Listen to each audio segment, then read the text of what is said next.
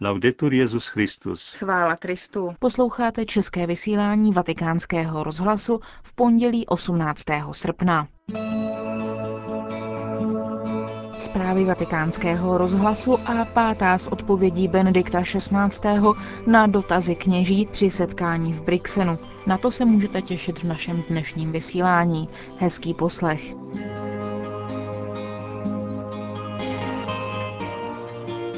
Zprávy vatikánského rozhlasu. Vatikán. Svatý stolec buduje supermoderní kryt. Leží pod vatikánskou knihovnou a bude chránit 75 tisíc rukopisů, jednu z nejbohatších sbírek na světě. O probíhající rekonstrukci vatikánské knihovny a jejich pokladech referuje na stránkách Osservatore Romano kardinála Rafaele Farina, plným titulem Archivář a bibliotekář svaté církve římské. Mezi vzácnými manuskripty jsou nejstarší exempláře děl Homéra, Cicerona, Vergília nebo Danteho, připomíná kardinál Farina, nemluvě o množství prastarých památkách křesťanského písemnictví a biblických kodexech. V bunkru bude také zvláštní místnost pro papíry uchovávané v ochranné atmosféře. První fáze rekonstrukce papežské knihovny skončí pravděpodobně ještě letos, zbytek ne dřív než za rok. Na zpřístupnění před rokem uzavřené knihovny čekají zástupy badatelů. Papežská knihovna jim otevřela brány už v 15. století za pontifikátu Mikuláše V.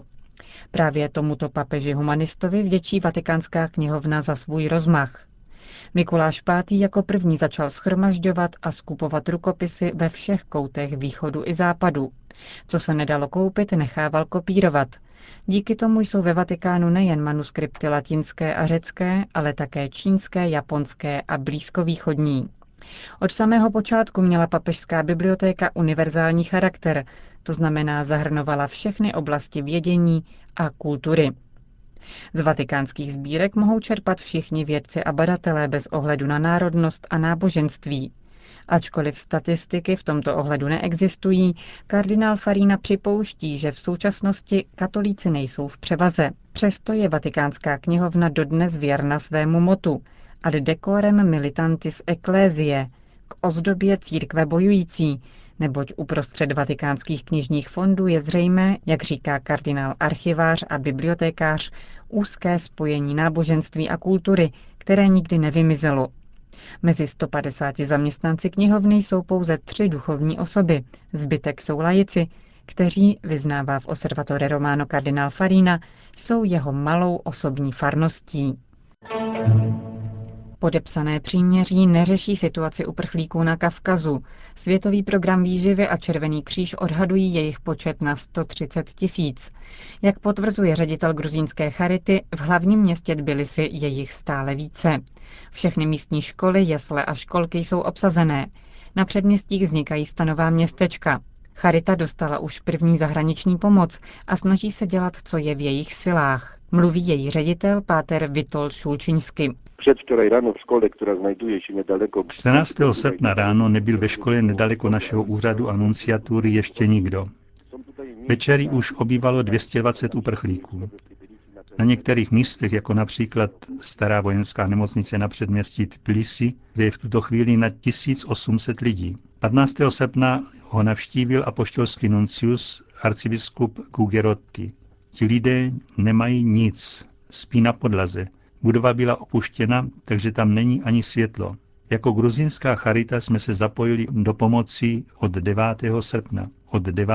srpna. Máme v Tbilisi pekárnu, takže od první chvíle zásobujeme uprchlíky jídlem. Od 12. srpna jsme uvedli do provozu jídelnu v jedné periferní čtvrti. Bydlí tam na jednom místě 350 uprchlíků, kterým dáváme jídlo třikrát denně. Kromě toho vozíme jídlo pro dalších asi 600 lidí. Nadto jsme rozdali 6 až 8 tun užitého oblečení, které jsme měli z Itálie a ze Švýcarska. Každý den ráno kupujeme léky pro tři nemocnice. Snažíme se pomáhat, nakolik nám stačí síly a prostředky, protože všechno je teď velmi drahé a některé věci vůbec nejsou k dostání. Páter Šulčínsky dodává, že na konto gruzínské charity přišly už první peníze a stále se hromadí informace o příslibech a darech národních charit z různých zemí. Navzdory válkou způsobenému nedostatku se snaží pomáhat i Gruzínci. Od začátku konfliktu pracujeme každý den 12, 14 i 18 hodin. Je čas prázdnin. Část našich pracovníků je na dovolených a nemohou se vrátit do Tbilisi. Hlavní cesta, která vede od moře do hlavního města Gruzie, je stále zablokována ruskými vojáky, kteří brání lidem v návratu. Mnoho nám pomáhá také apoštolský nuncius, který se rychle vrátil z prázdnin, když začal konflikt. Na místě je samozřejmě také apoštolský administrátor. Musím také dodat, že mě dojímá solidarita místních gruzinců. Když viděli, že do školy u naší nunciatury přicházejí uprchlíci, přispěchali s dekami, prostěradly, někdo přinesl matraci, jiný brambory. Jsou to často lidé velmi chudí, ale dávají, co mají. Je to opravdu povzbudivé a svědčí to o tom, že přestože tu byla pravoslavná a katolická církev 70 let utlačovány, křesťanské a lidské hodnoty přetrvaly. Myslím, že je v tom něco velmi krásného a hodnotného. Říká ředitel gruzínské charity Páter Vitold Šulčinsky. Do pomoci pro gruzínské uprchlíky se stále můžete zapojit prostřednictvím České charity. Podrobné informace najdete na stránkách 3x2tv.charita.cz. A po zprávách přichází slibovaná pátá odpověď Benedikta XVI. na dotazy kněží ze setkání, které proběhlo před dvěma týdny v Brixenu. Svatý otče, jmenuji se Franz Pixner a jsem farářem ve dvou velkých farnostech. Já sám a mnoho spolubratří, ale i lajků si děláme starosti s přibývající zátěží v duchovní správě, se snižováním počtu kněží, ale také věřících, s osamocením a dalšími. Mnozí si kladou otázku, co chce Bůh v této situaci a jak nám chce Duch Svatý dodávat odvahu. Přitom se zmiňují například otázky celibátu, zapojení charizmat, také charizmat žen v pastorační práci i pověření teologicky vzdělaných spolupracovnic a spolupracovníků ke kázání a k udělování křtu. Vyvstává také otázka, jak my kněží si můžeme navzájem pomáhat v bratrském společenství, a to na různých úrovních, diecéze, děkanátu a farností. Milý pane děkane, vy jste nalistoval celý svazeček otázek, které v této době zaměstnávají a také tísní duchovní správce a nás všechny. Budete to všechno znovu a znovu promýšlet se svým biskupem a my pak na synodách biskupů. Myslím si, že všichni potřebujeme tento společný dialog, že stojím s vámi všemi uprostřed tohoto procesu námahy a zápasu. Pokouším se říct si pár slov. Ve své odpovědi bych rád viděl dva podstatné díly. Na jedné straně nenahraditelnost kněze, význam a způsob kněžské služby dnes, na druhé straně, co se dnes více vynořuje než předtím, mnohost charizmat, a že všichni společně jsou církví, budují církev a že musíme pěstovat toto živé společenství, které pak také kněze nese. Na jedné straně bude vždy zapotřebí kněze, který je tu zcela pro pána a proto také zcela pro lidi. Ve starém zákoně je volání ke svatosti, které víceméně odpovídá tomu, co říkáme slovem posvěcení, něco se předává k Bohu a je vzato z oblasti obecného a dáno jemu. Protože je to vyňato a dáno Bohu, právě proto to není izolováno, nebož je to povzneseno do být pro, to je pro všechny. Myslím si, že to můžeme tvrdit o kněžství církve. Znamená to na jedné straně, že jsme odevzdáni pánu, vyňati z obecného, ale na druhé straně jsme odevzdáni jemu, abychom mu tímto způsobem mohli zcela patřit a zcela patřit druhým. Myslím, že bychom se měli stále snažit ukazovat to mladým, těm, kdo mají idealismus, kteří chtějí vykonat něco pro celek, měli bychom ukazovat právě to, že toto výjimutí z obecného znamená darování sebe celku a že je to velký, ba největší způsob, jak si navzájem sloužit. A k tomu právě také patří být zcela k dispozici pánu a tak být zcela k dispozici lidem. Myslím si, že celibát je základním výrazem této úplnosti. Již tím, že je to velký vykřičník v tomto světě, protože má smysl jenom tehdy, když opravdu věříme ve věčný život a pak, že nás Bůh požaduje a my zde můžeme být pro něho. Kněžství je tedy proto nenahraditelné, že v Eucharistii znovu a znovu vychází z pána a vytváří církev. Já vím, jak je to dnes těžké, když pak někdo nemá jen jednu farmost. Myslím, že v této situaci je důležité mít odvahu k omezení a jasné priority. Základní prioritou kněžské existence je být s Bohem a proto mít čas na modlitbu.